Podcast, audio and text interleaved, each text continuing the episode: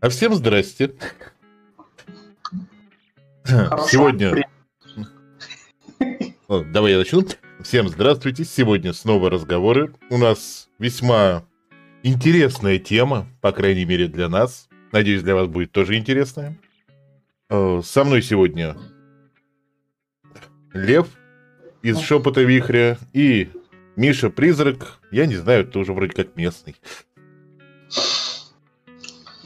О, Мест. Здоровайтесь, ребята. Всем привет, всем здрасте, хорошего дня в этот замечательный четверговый почти вечер. Вот. Всем Миша. привет! О, это все на сегодня. Миша в роли звука. Э, Миша вроде красного круга, как всегда. А, что ж, на самом деле тема действительно интересная, но в то же время даже сформулировать ее нам удалось не с первого раза. И не со второго, и, не с- и я даже не уверен, что мы до конца ее правильно сформулировали. Вот, потому что поговорить мы хотим о том, как, э, как сделать игру с ваш, свою. Вот э, не подготовиться к конкретной сессии, а в принципе начать игру. Насколько я понимаю, Лев, поправь меня, если я не прав, поскольку это А, ну, ты в закидывал целом- тему. В целом про то, как происходит а, движение от момента «вот мне бы это поводить» и заканчивая «вот мы сели и прошла первая сессия». Вот. Вот это вот тяжелый путь, потому что для меня это всегда большая проблема. С одной стороны, вроде как смотришь, глаза разбегаются, хочется поводить и космических пиратов, а, шейперов, и античных философов во время какого-нибудь погрома, а потом понимаешь, что, что ты, во-первых, хуй наберешь на это людей, это раз. Во-вторых, а, ты не уверен, что вывезешь. Вот. И, собственно, про то, как медиа, которые мы смотрим, они влияют на то, что мы в итоге вводим. Вот, например, Макс у нас активно вводит. Макс молодец. Ставлю класс. Максу Прикольно, просто- я узнал тему нашего разговора. Спасибо, ребят. Я тебе ее пытался рассказать э, на протяжении двух дней, но сам ее тоже до конца не понимал. На самом деле, да, разговаривать будем именно об этом. Надеюсь, более-менее продуктивно, и я думаю, это будет полезно хоть кому-то из, на самом деле, начинающих мастеров, скорее всего, им. Ну да. Что ж, начнем сначала. Закончим где-то в конце. Надеюсь. Если что, перейдем на анекдоты. Мы это уже определили. Да, кстати, у нас есть анекдоты, если все будет совсем плохо. Вот. То есть, Макс, вот как ты понимаешь, что да, я буду водить игру про ковбоев мразей, например? Слушай, на самом деле у меня с этим все сильно проще, такое ощущение, чем у всех. У меня просто появляется идея, и я такой, мне нужно ее срочно ре- реализовать. И я хватаюсь за ее реализацию. Не, не за все, кстати, получается, но как это? Сначала просто появляется какая-то вот идея фикс, что я хочу провести про плохих людей. Мгм. После чего ты оглядываешься вокруг, смотришь э, игроков, прочее, смотришь, на что ты способен, что ты давно не водил, и такой, о, кажется, давно не играл по вестерну, народ хочет вестерн, а я хочу провести про плохих людей. Ну, вот, не знаю, посмотрел какой-нибудь фильм про... Посмотрел фильм, да, а, вот, посмотрел фильм «Прирожденные убийцы», и такой, да, я хочу провести что-нибудь вот про плохих, вот прям про Еще плохих. светлячков. Почти, почти. Да. Вот. И, собственно, дальше вестерн давно не водил. Вестерн, в вестерне я более-менее шарю. То есть, как бы я много водил вестернов в свое время. И так и случилось, что собра... спросил народ, кто хочет поиграть отвратительными людьми на Диком Западе. И народ такой, да, хотим.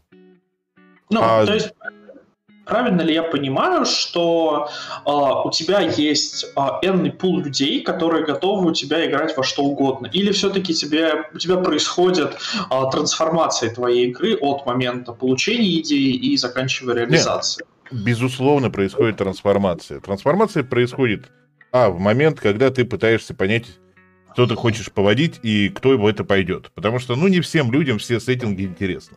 Ага. То есть, если бы я попытался поводить э, плохих людей, не знаю, там, В мире ну, Go. Да не, вот, вот, буквально, вот буквально в этом, в мире а ну, точнее, в реальности прирожденных убийц, то, скорее всего, у меня не набралась бы полная пачка.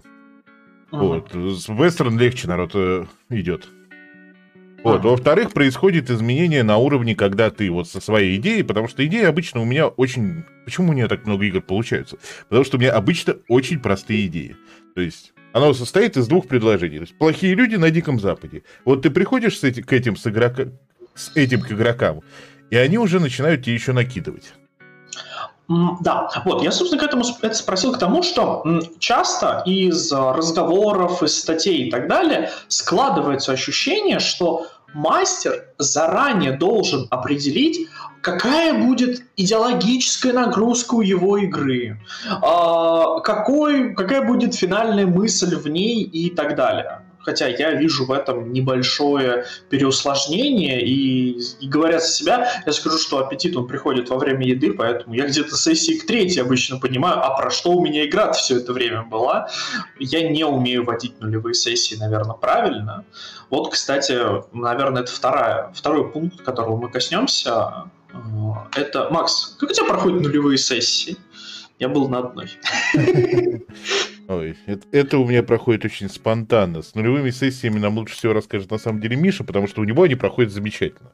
Mm. Я стримил одну да? его нулевую сессию и такой, вот, вот так они должны выглядеть. То, что у меня это херня, и я это показывать не буду.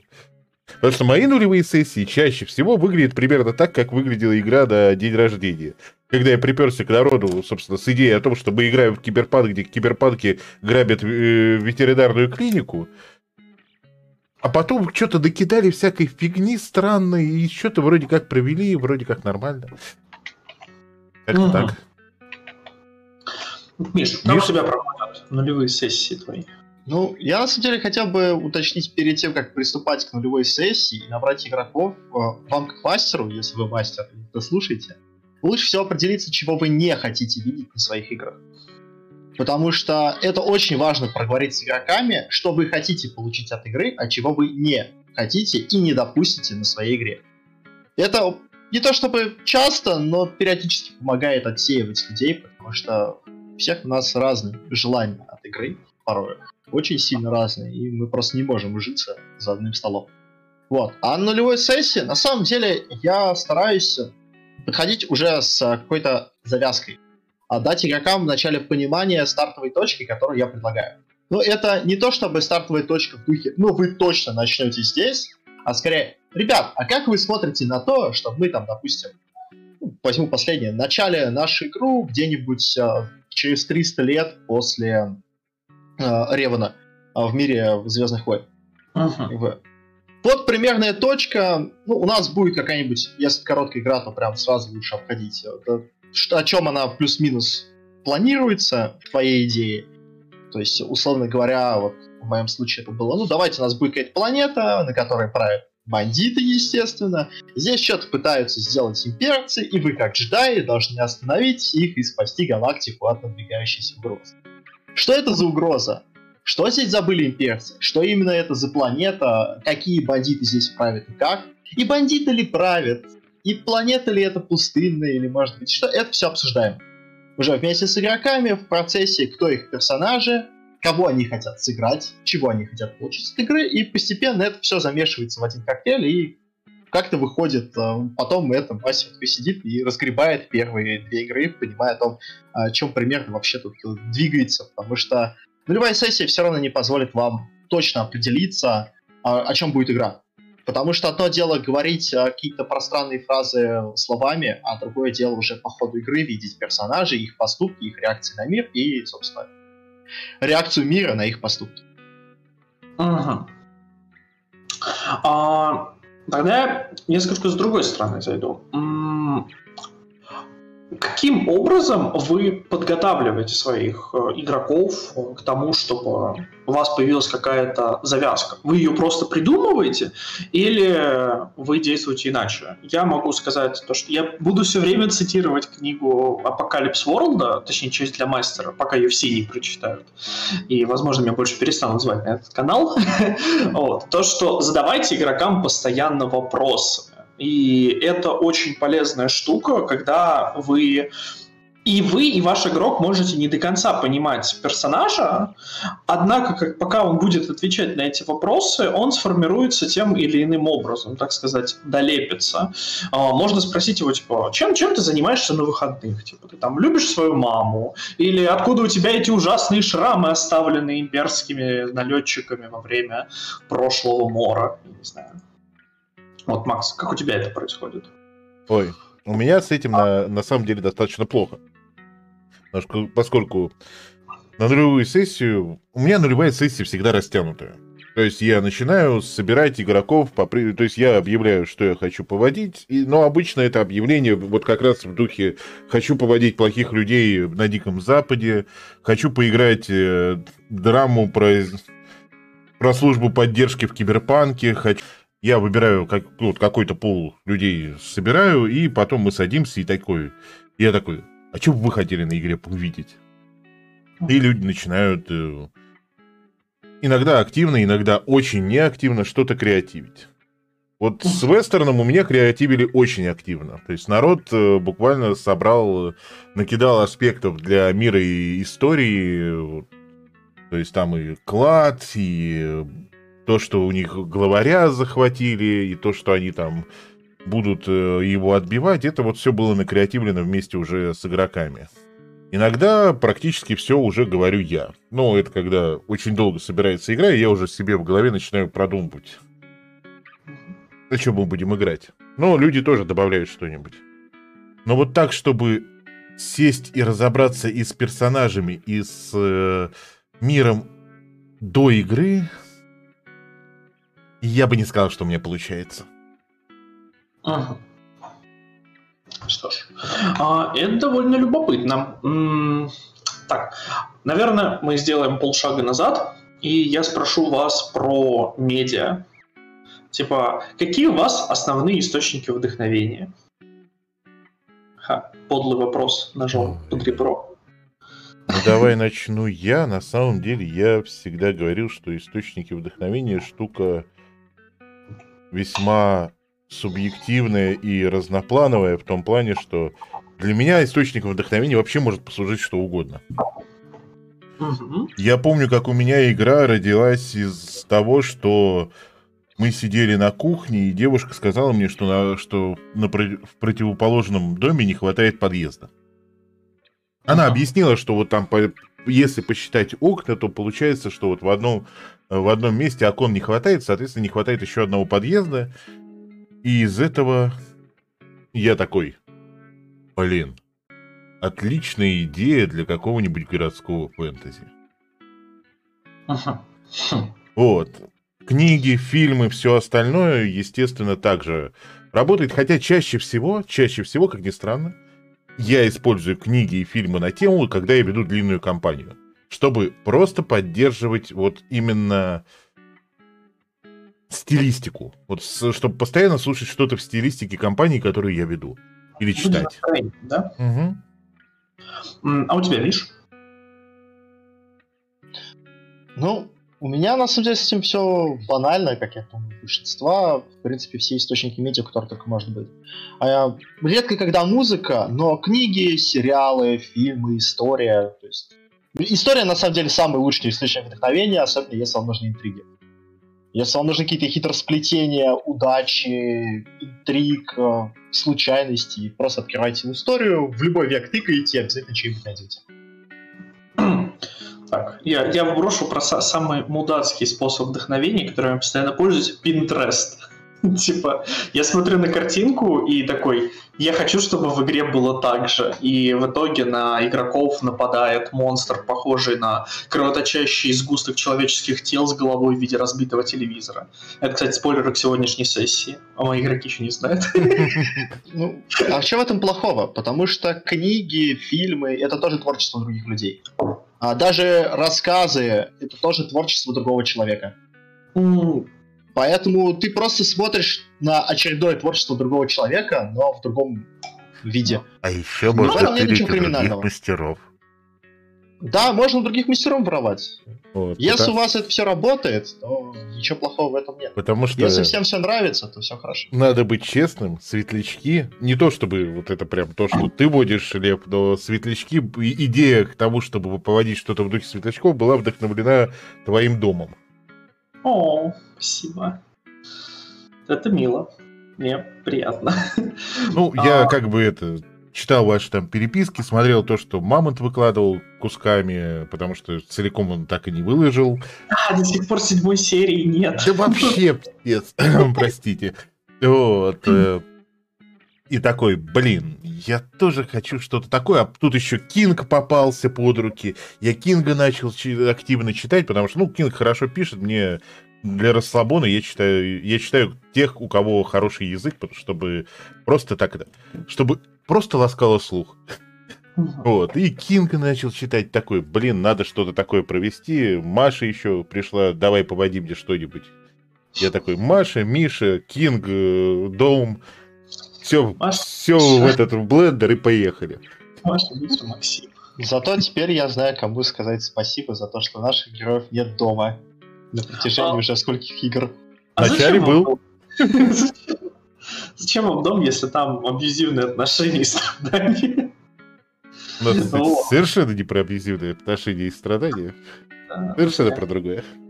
А, вот. И ты, Макс, затронул важную тему. Есть ли у вас какие-то способы поддерживать интерес не только себя, но и игроков к между сессиями? Потому что я с удивлением для себя отметил, что а, моим чувапчичам очень нравится, когда я, во-первых, а, делаю какие-то сюжетные вбросы между сессиями в чат игры. А, просто, ну, типа, пишу какую-нибудь зарисовочку про персонажа текст- текстовую, или, например, сообщаю любопытный факт. И второе — это картинки. А, Причем они вообще не обязаны быть связаны с историей, ни с тем, что было, ни с тем, что будет, но быть как бы вот на волне.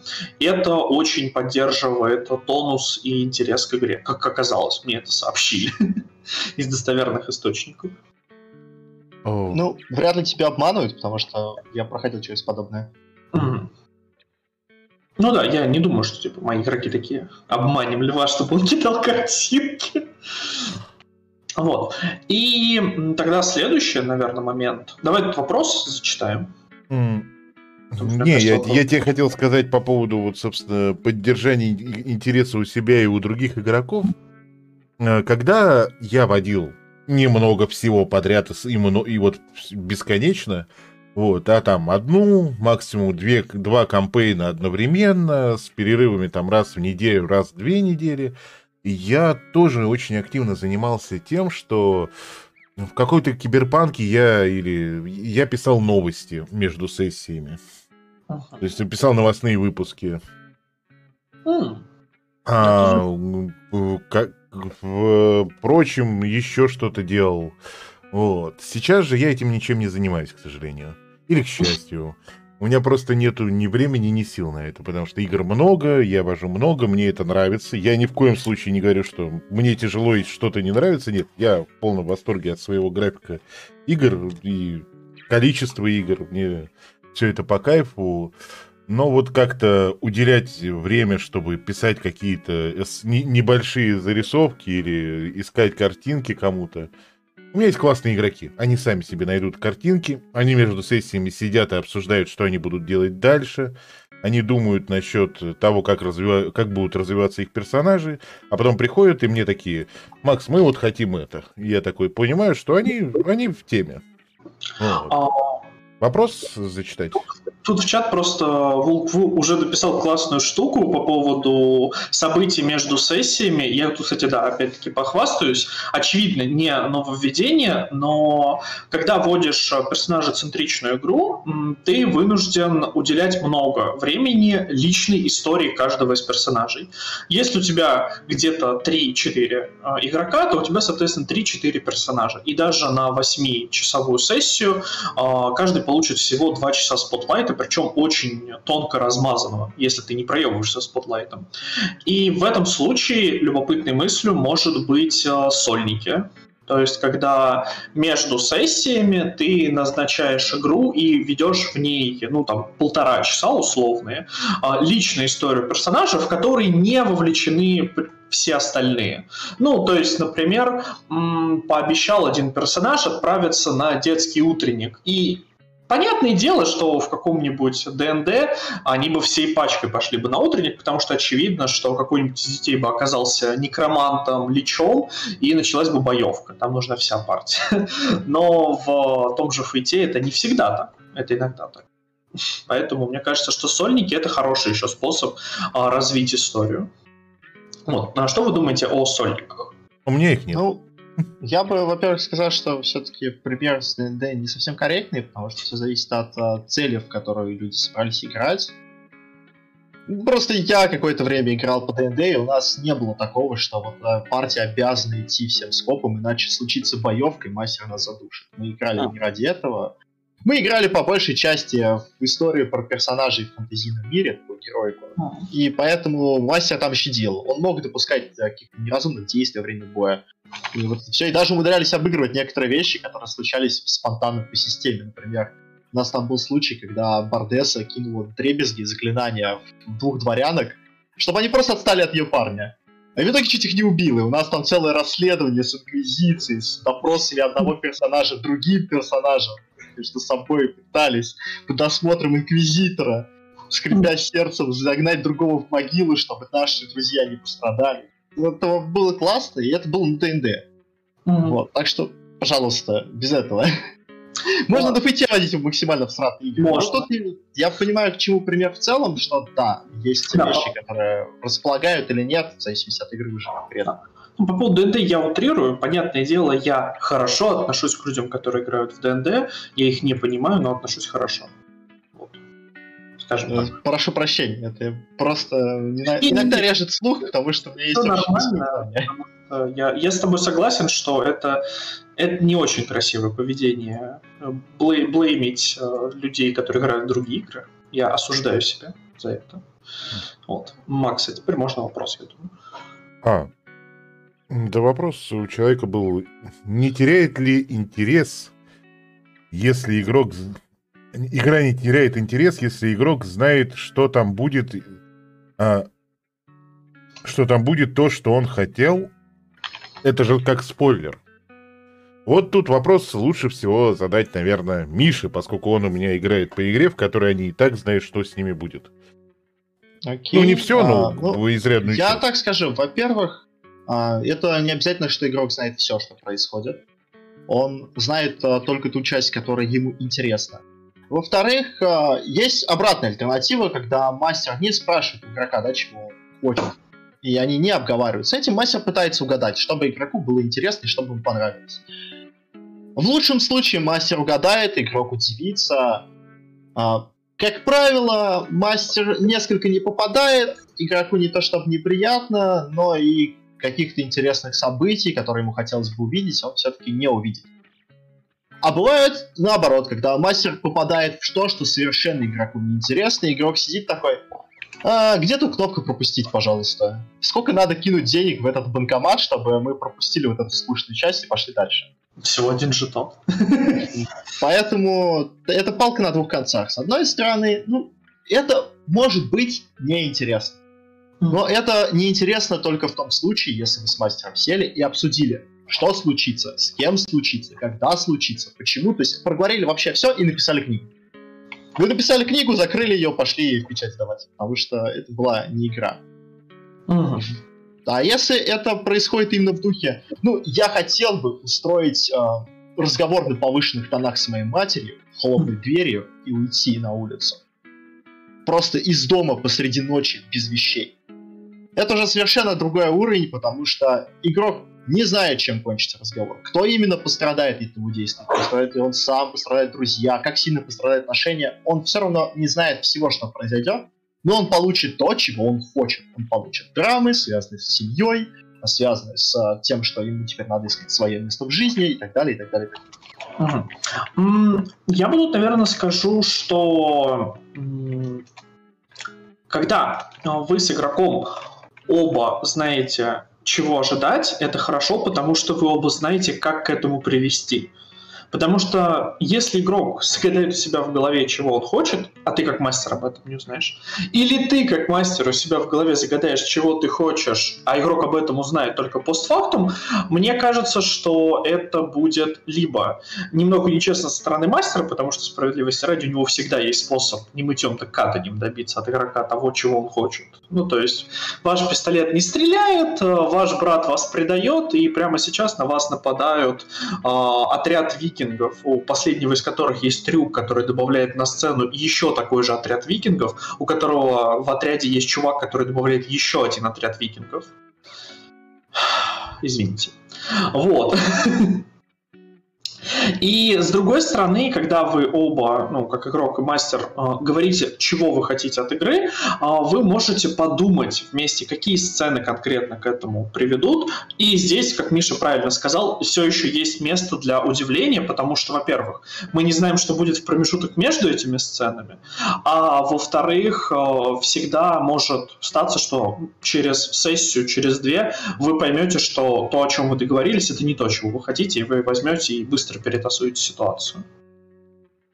Ну, на самом деле, если переводить это к разговору о создании игры, вот, то мы переходим к нулевой сессии и говорим, что на нулевой сессии я чаще всего, не скажу, что чаще всего, но я, по крайней мере, пытаюсь заставить себя и своих игроков и меня, себя услышать, а их сказать, что же они хотят от, от персонажа.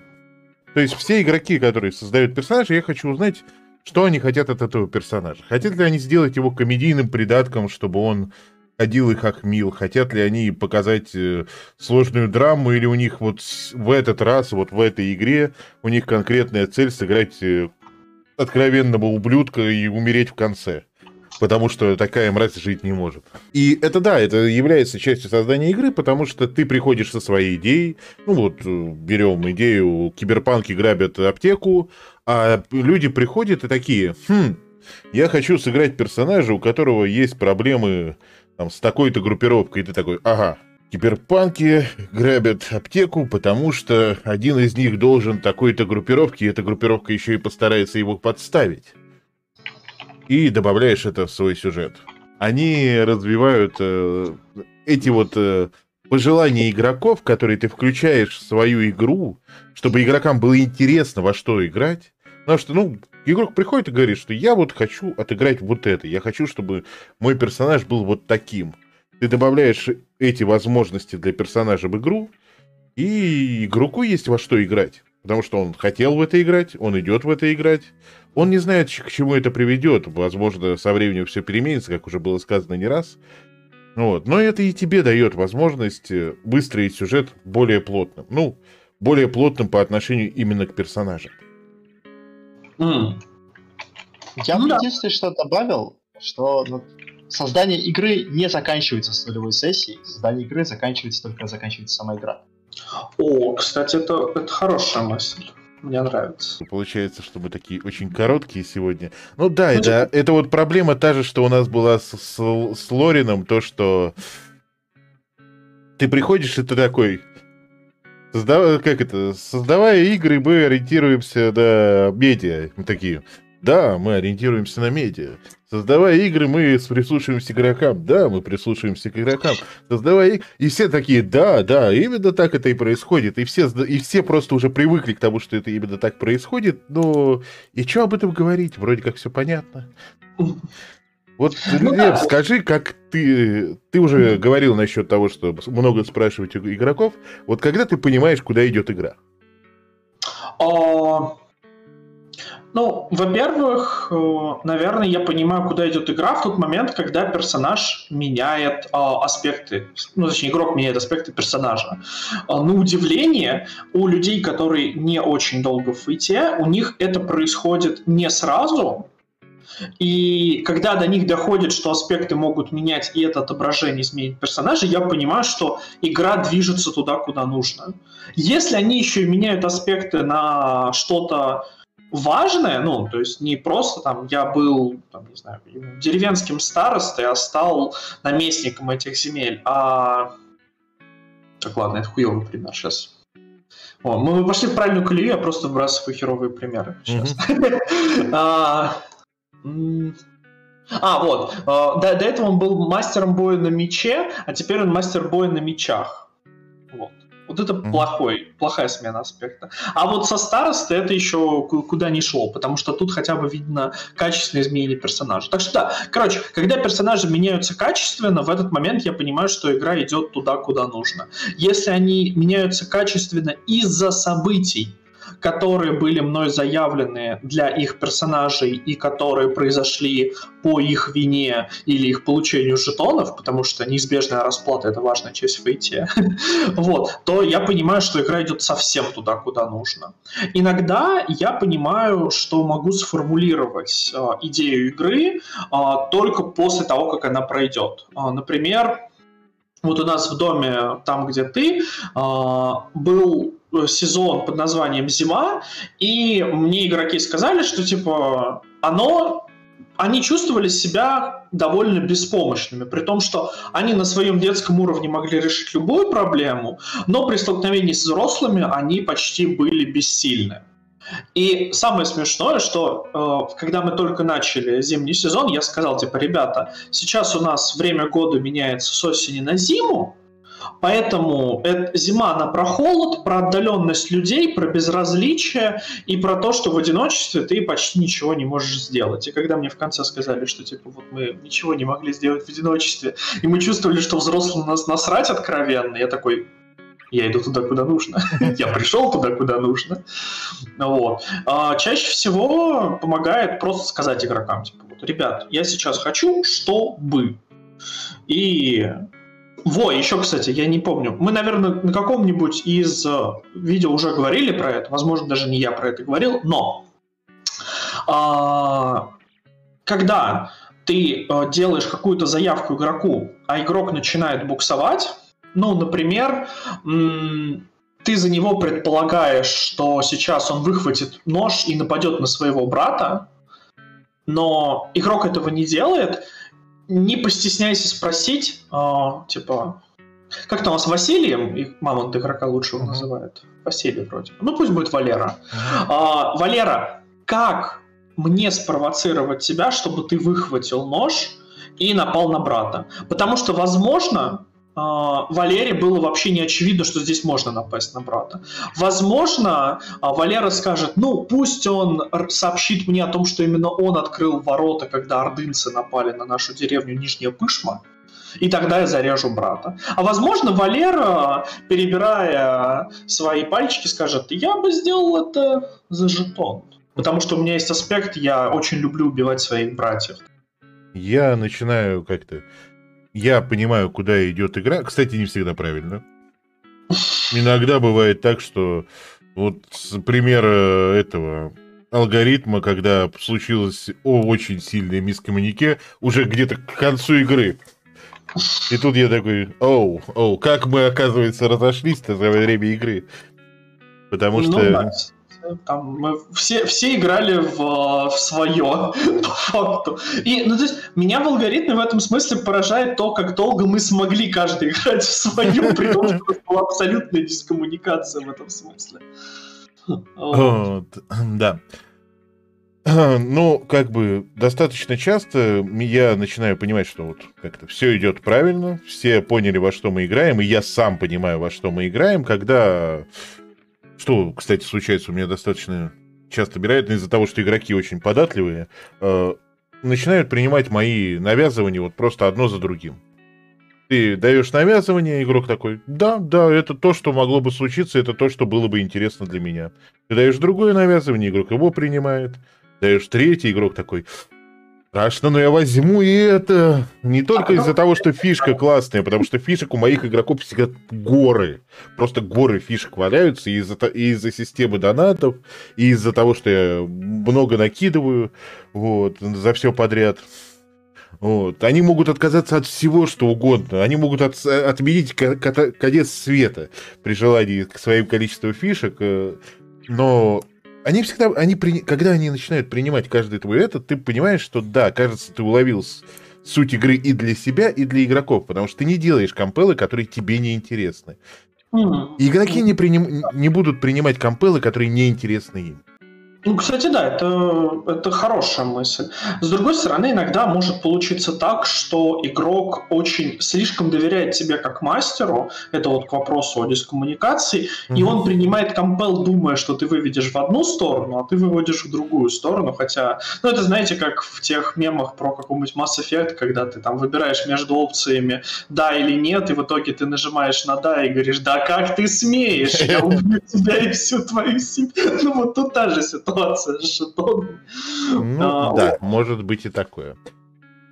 Волк Ву, есть ли в фейте свои сеттинги? Uh, да, есть игры на фейт с прикрепленными к ним сеттингами. Uh, из русскоязычных это Нудмир и Книга Пепла. Uh, это специфические, но интересные проекты. Сейчас с... еще выходит Красная Земля, есть еще Глубокое море переведенное. Угу. Есть урановый шеф, который не переведен, но его можно найти на русском. А, есть еще Скорее несколько... нельзя, но он есть. Да. Есть еще несколько э, разной степени упоротости или, наоборот, качества. Секреты кошек, всякое такое. Не, на самом деле, да, есть э, именно, так сказать, сеттинговые хаки по фейту, и их достаточно много. Можно, можно ли приключения из ДНД играть по системе Fate? Технически можно, но Fate потребует дополнительной настройки для этого и группы, которая понимает, зачем они здесь. И во-вторых, мне кажется, что ДНД лучше справляется с подземельями, чем Fate. Вот я тут ну, такую... Я бы сказал я... так. Ванильные приключения из ДНД лучше не играть по Фейту. Э, потому что Фейт, он ну да, он не очень справляется с подземельями, просто подземельями. Но если вы хотите взять основу сюжета приключения ДНД, мир Фейруна, и взять все это, запихнуть на фейт, то в принципе может получиться. Просто это не будет зачистка подземелья. Скорее всего, подземелье будет лишь небольшой, небольшим мазком, через который ваши герои проскочат так это, типа, э, с шашкой на коне. А основные проблемы у них начнутся в другом месте. Потому что Фейт больше подходит для личностных противостояний. Вот я не знаю, по, по мне так, это так. При этом неважно, на шпагах, на, на словах, на чем-то еще, вот личностные противостояния одного против другого заходят хорошо. Или группы против э, злодея.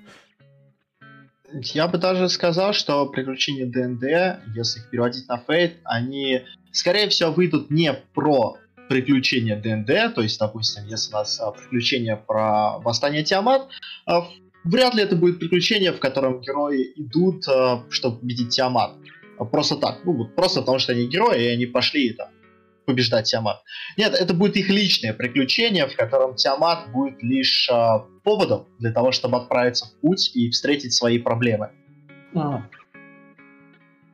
И это получится что-то среднее между линейным приключением, которое заковано вот в эти компании, потому что они, как правило, линейные и предполагают строго один финал для отдельных этапов истории. И при этом это не будет в полном смысле персонажа центрированная история, потому что у нас есть глобальный сюжет, который живет, э, условно говоря, своей жизнью. Это будет, будет что-то промежуточное между этими двумя вариантами, что персонажи будут как-то с этим связаны, и как-то будут меняться по ходу этой истории, и как-то будут менять эту историю. А у меня тут вопрос, немножко к тебе тогда. Но мы же ведь можем провести на фейте условную игру, похожую на This War of Mine, в которой главным героем является, по сути, событие, а именно вот эта вот война и блокада города. И персонажи, ну, вроде как история все еще про них, но они отодвинуты, потому что, во-первых, они не влияют на этот конфликт идущий. А, во-вторых, он может жить без персонажа, а персонажа нет без него, по большому а, счету. Смотри, я сейчас за Мишу возьму, возьму, собственно, меч и начну с тобой воевать. Да, наконец- наконец-то мы можем побугуртить и оправдать. и- Э, смотри, суть в чем? Не, буквально прошлые разговоры были именно про драму и, собственно, персонажи-центричные игры. И, на мой взгляд, мы можем провести за- This War... о, как она там называется? Ну, точно? короче, мою войну. Да, This War... Вот, и... и-. Но лучше всего Фейт справится, если ты будешь водить историю персонажа в этом событии. И то, как это событие влияет на персонажа, а не события Да. и персонажа где-то там на фоне. Да, это я прекрасно понимаю, но все еще я исхожу из позиции того, что эти персонажи, на которые влияет это событие, они без него не могут существовать. То есть точно так же, как, например, в дополнении про пожарных в Фейте, вот, э, без, собственно, пожаров эти персонажи не имеют никакого смысла, потому что в противном Да, но случае- игра все равно происходит про пожарных в пожаре, а не про пожар.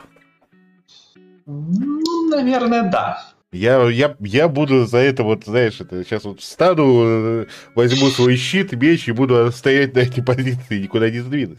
Щит щит and peace и буду...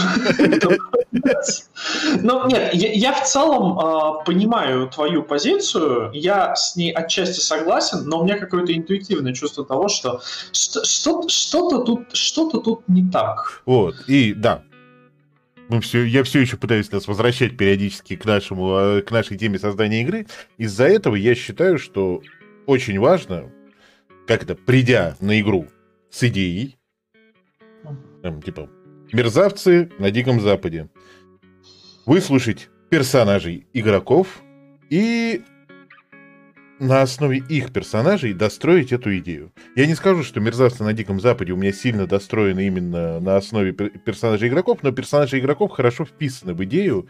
То есть э, каждый из них, у каждого из них есть свое отношение к ситуации, и каждый из них будет итогово действовать, исходя из своего отношения к ситуации. То есть во многом это итогово скатится к тому, что, вероятно, они могут пострелять друг друга. Уже было предложение устроить мексиканскую дуэль. Давайте так, ребят. Мгм. Вот я говорю, что у меня сюжет всегда претерпевает изменения под персонажа. А, Потому что мне так кажется интересным для игроков и для себя. То есть я прихожу с идеей, я чаще всего ее проталкиваю целиком идею, как она была, но в то же время, помимо идеи, ски- то есть на скелет идеи я накидываю мясо уже из э, аспектов персонажей, то есть и- связанные с аспектами персонажей или идеями игроков относительно своих персонажей. У вас как это? То есть вот вы приходите, вот у вас родилась идея. Вы приходите, а дальше? А, У меня рождается сеттинг а, чаще всего, а потом а, я вожу просто личную историю, потому что каждый раз, когда я пытаюсь вводить именно вот историю, в которой существуют персонажи, это выходит просто отвратительно. То есть а, тот же дом там, где ты, мне стало интересно, смогу ли я провести игру про детей и плюс про взросление, потому что у нас там между сезонами происходит а, рост количественный их лет, так сказать.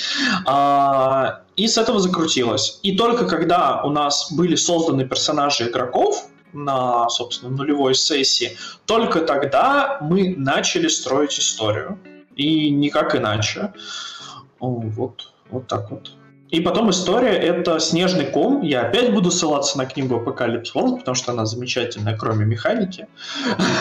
«Снежный ком событий». То есть персонажи в конце первой сессии совершают событие А, а сессия вторая начинается с того, что событие А приводит к событию Б. Если вы хотите очень порадовать игроков, то дайте им последствия от события А через три сессии, и они будут верещать от восторга. Вот у меня сейчас а, сезон а, дома под названием «Весна». Они там уже на 6 лет повзрослели относительно стартовой позиции, уже серьезно, один даже женился. И э, я упомянул то, что персонажу его любовница оставила в качестве напоминания себе брелок черепашки на ключах. И тут эта игрокиня, которая, собственно, играет этим персонажем, она вспоминает, что 6 сессий назад я упоминал, что у другого персонажа на ключах тоже есть брелок с черепашкой. И я вынужден был взять 15 минут паузы просто, чтобы хвалить стрит за эту внимательность. Я вот в восторге от того, когда игроки замечают такие приколы. Ну, я на самом деле, как правило, ну тут, во-первых, надо понимать, что именно за игра, потому что если игра буквально на один раз, то есть единичка, то тут а, лучше иметь готовую историю. А, готовую историю, в которой ты можешь быть уверен, потому, ну, плюс-минус. Потому что если у тебя нет готовой истории, у тебя вряд ли будет время, чтобы ее придумать. И в идеале, конечно, если у тебя есть время собраться, сделать нулевую сессию, ну, перед ваншотами каждый раз собираться в нулевую сессию, во-первых, очень долго по времени выходит по сравнению с самой игрой. А во-вторых, как правило, ваншоты забивают как раз время, когда вот вдруг образовалась пустота, которую нечем заполнить. И там, опять-таки, уже просто не до единичек, а, не до нулевок. Вот. Если это полноценная игра, то как таковой истории нет. Я стою за травку, и то лишь потому, что если люди незнакомые, и у тебя приходится набирать вот людей с улицы буквально по объявлению, то нужно хоть какую-то затравку дать, чтобы люди понимали, куда они идут. А, вот, собственно, параллельно пересекается с темой из чата сейчас, а, в которой пишут, что собрать игроков спросить, в какой семье они хотят играть. Это не работает на самом деле. Я пытался как-то раз набрать рандомных людей. А, это, правда, было не по выбору системы, а вот буквально по состоянию сеттинга. То есть есть дополнение Spark, Искра на фейту, которое позволяет свой мир с нуля создать вместе, коллективно. Получается лебедь, рак и щука, потому что люди приходят, они точно не знают, на что они пришли, не знают, кто что хочет среди всех присутствующих, и получается, что каждый пытается представить что-то свое, в итоге кому-то что-то не нравится, и кто-то уходит. И постоянно ты устраивать эту карусель, в итоге получается, что очень долго ты будешь искать людей. Гораздо проще набрать людей уже на какую-то заготовку и вместе с ними ее доработать. То есть в моем случае это выглядит как а, я вкидываю затравку, то есть сеттинг, а, буквально плюс-минус о чем хочу игру, а примерно, ну, даю примеры персонажей, по сути, то есть кто они плюс-минус, чтобы люди представляли. А дальше такой, так, ребят, ну, о чем мы хотим истории, вот конкретно? Давайте. Там, хочешь разборки, так сказать, брата и сестры за семейные ценности? Окей, вот у нас в истории появилась сестра, которая должна играть какую-то роль, э, да, и как-то вот тянуть этот конфликт, создавать его. Там, кому-то учителя надо, кому-то конфликты нужны с не знаю, с убеждениями своими. И ты берешь и уже вместе с этим совсем, смотря на персонажей, общаясь с игроками, придумаете вместе, собственно, ту историю, в которую вы будете играть. Причем вы придумываете ее на протяжении не только нулевой сессии, но и после каждой последующей игры, уточняя какие-то детали, изменяя их, порой полностью меняя концепцию. Такое тоже у меня случалось пару раз, когда просто садишься, вообще никаких идей, ребята вот, выкинули свои желания, ты начал по ним вести, и вдруг понимаешь, что так, а у нас тут складывается история вот об этом, вот об этом и об этом. Игрокам вот это, вот это оказалось неинтересно. А, как выяснилось по ходу игры, мы это забросили в сторону, а вот на этом, наоборот, сконцентрировались. Ну да, а, в этом есть э, здравое зерно, потому что, наверное, если люди, ну то есть это вот набранные со стороны люди, то чаще всего они не сыгранные, и они друг друга плохо понимают, и они не смогут экспромтом выдать какую-то общую стройную идею для поиграть, как мне кажется. Ну, как правило, так и случалось. Я просто несколько раз пытался, и в итоге сошелся на то, что проще набирать на основу какую-то готовую, которая вот буквально, как, собственно, большинство сеттингов в том же PBTA или Фейте, прописаны лишь общими мазками, без э, огромной кучи подробностей, которые будут только мешать. Пытаешься найти игроков по духу того, что хочется. Ну а дальше вы уже вместе, ориентируясь вот на атмосферу, которую вы плюс-минус понимаете, пытаетесь вместе создать историю, которая всем была бы интересна. Я согласен здесь полностью. То есть мне даже набросить на вентилятор нечего. Печально. Да, извини, Макс. Но мы в целом, я думаю, можем закругляться. У нас уже 50 минут есть. Типа это от, отработали время и ладно. Я к тому, что, ну, типа, боль, больше часа видео очень тяжело смотреть. Да, безусловно. Смотрите, давайте как-нибудь резюмируем это все. А, Не то, чтобы мы прям, как это, систематично и грамотно с душой и с душой и академичностью поговорили о том, как создать игру, скорее просто был... С духотой, вы... да. Нет, скорее просто такой выплеск э, мыслей в пустоту. Ну, надеюсь, не в пустоту, надеюсь, кому-то это поможет. Ну, тогда, если коротко, а, внезапно, но вдохновением для вашей игры может быть что угодно. А, чаще всего на тему, которая пришла вам в голову, есть много тематического материала, а, будь то книги, фильмы или картинки с Пинтереста. Когда вы делаете первую или нулевую сессию, вы можете вместе с игроками определить, о чем будет ваша игра, но делать это не обязательно. Хотя ваша игра, очевидно, будет более стройной, если вы заранее решите, про что она будет. А, для фейта есть разные сеттинги, и по ним можно играть. Что еще тут можно сказать? Для поддержания интереса игроков к игре на протяжении всего процесса а, вкидывайте им в чат картинки, текст и все, что угодно связано с игрой не в игровые дни. Вот. Тут, тут вопрос, э, вброс вопрос. Наверное, львиная доля создания игры это прописывание всех NPS. Э, ну, у меня да, потому что в хейте у персонажа как минимум 1-5 аспектов, и это значит то, что тебе о каждом персонаже нужно как минимум одно-пять предложений написать. Желательно понятные хотя бы тебе. Плюс еще, может быть, разностоим характеристики или какие-нибудь трюки придумал. И... Вот, кстати, у меня вопрос возник, я забыл его.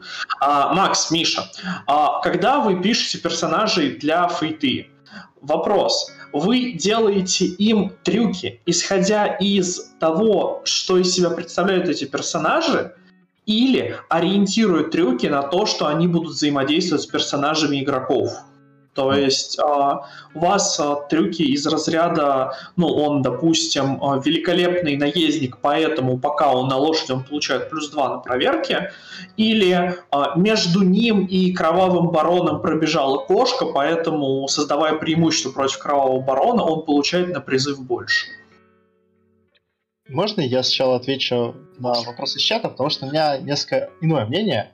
Прописывать стоит всех важных для сюжета НПС, но не стоит пытаться прописать прям всех. На самом деле, по той простой причине, что это очень много работы, и при этом это ограничивает а, вариативности вашего дальнейшего взаимодействия с сюжетом. И чем больше у вас белых пятен на начале, тем легче вам их с игроками заполнить потом. Если вы с игроками создаете всех NPS и можете быть уверены, что они все будут с ними взаимодействовать, то да, тут стоит прописать их. Но если вы пытаетесь охватить вот э, наугад просто весь диапазон возможных взаимодействий с миром, это очень плохая идея. Куча времени уйдет э, в лучшем случае на то, чтобы игроки просто посмотрели и потыкали их немного палочкой там. Покивали. Да, покивали, что хорошо, хорошо. А в худшем это вам вообще не понадобится, и вы просто поймете, что вы потратили время зря, и игрокам это вообще не интересно.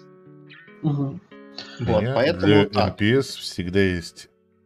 Ну, сейчас, конечно, нету, поскольку я вожу возле компа, но обычно, когда водил не вживую, у меня всегда была книжечка, в которой было написано куча имен. Ну, имена с фамилиями, подходящими под мир. И это было все, что прописано у МПС. Сейчас я прописываю важных НПСников. Иногда прямо во время игры, когда появляется важный НПСник, я быстренько вписываю ему то, как я его представляю игрокам, э, аспекты и прочее. Трюки, трюки прописываю, когда нужно. Когда я знаю, что они будут взаимодействовать с игроками на уровне, когда нужно бросать кубы, я начинаю писать э, трюки, собственно, прописывать их навыки-аспекты, а в остальном у меня обычно НПС это один-два аспекта. Три, когда, когда есть идея для третьего. Ну, четыре, если уж очень много идей. Мне вспомнился еще один бросок из Apocalypse World'а, потому что я люблю PbtA. вот. А, когда вы пишете NPC, а, книжечка рекомендует вам посмотрите на NPC, которых вы уже написали. Может быть, один из них подходит для этого лучше всего. То есть не надо плодить персонажей функций. Да.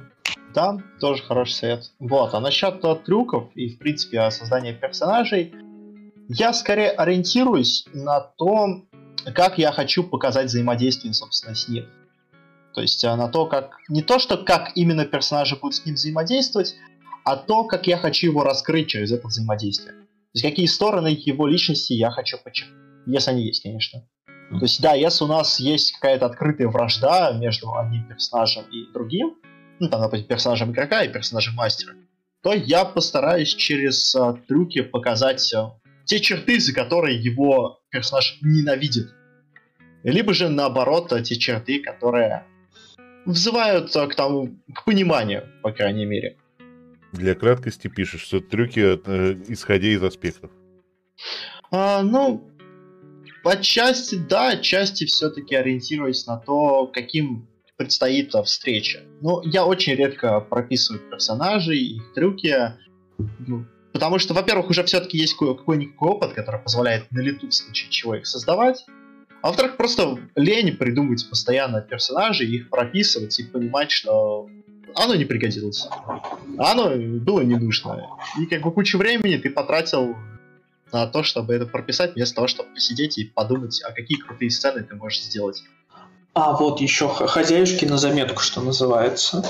А, иногда, если вы не прописали а, аспекты персонажу, то вы можете пойти на подлый шаг. Когда игрок разговаривает с персонажем, а, ненароком спросить его, а ты не хочешь раскрыть его какой-нибудь аспект? Игрок скажет, ну, наверное, хочу. А ты скажешь, ну, давай это будет, допустим, первая сложность. Он же ведь раскроет, преуспеет. И ты так берешь и говоришь, а как ты думаешь, какой ты аспект раскрываешь?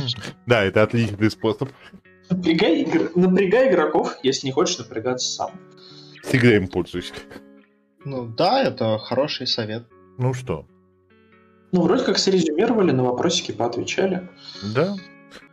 Очень сумбурно, очень нестройно, но вроде как мы обсудили эту тему. И я, в общем и целом, мы, рад этому. Мы стараемся держать планку качества настолько низко, насколько это возможно. Все ради вас. Мы да. просто надеемся, что планка опустится так низко, что она станет наибольшей. Как у Когда-нибудь мы опустимся так низко, что ставим лучше всех. Не могу. Сделать интересного скелета. Ладно. Всем спасибо. Лев, Миша. Максим. Спасибо, что пришли. Спасибо, что поддерживаете. Кстати, насчет сеттингов на фейте у меня есть идея поводить хаки по фейте вместе с э, Мишей, чтобы потом посидеть и пообсуждать, э, что же в них такого отвратительного или, наоборот, прекрасного. Надеюсь, есть и прекрасные. Именно сеттинговые такие хаки.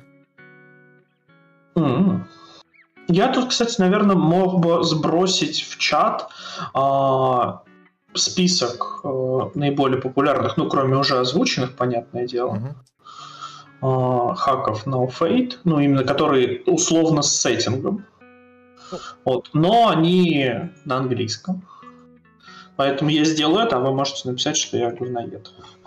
Вот. Вот. Ну, если что, как бы, да. у меня куча книжек, вопрос просто... Нам, с нами играть. уже попрощались, нас уже гонят. Давайте я, заканчивать. А, хорошо, да. да, давай, я скажу последние слова. Угу. Бриганов, где ЗВ Дюрандаль? Все. А, ну да, точно. А аристократы должны умереть, алгоритм будет уничтожен. Надо по привычке говорить это во всех видео. Мои гости прекрасны, если их держать на бортиках. Жалко, они далеко.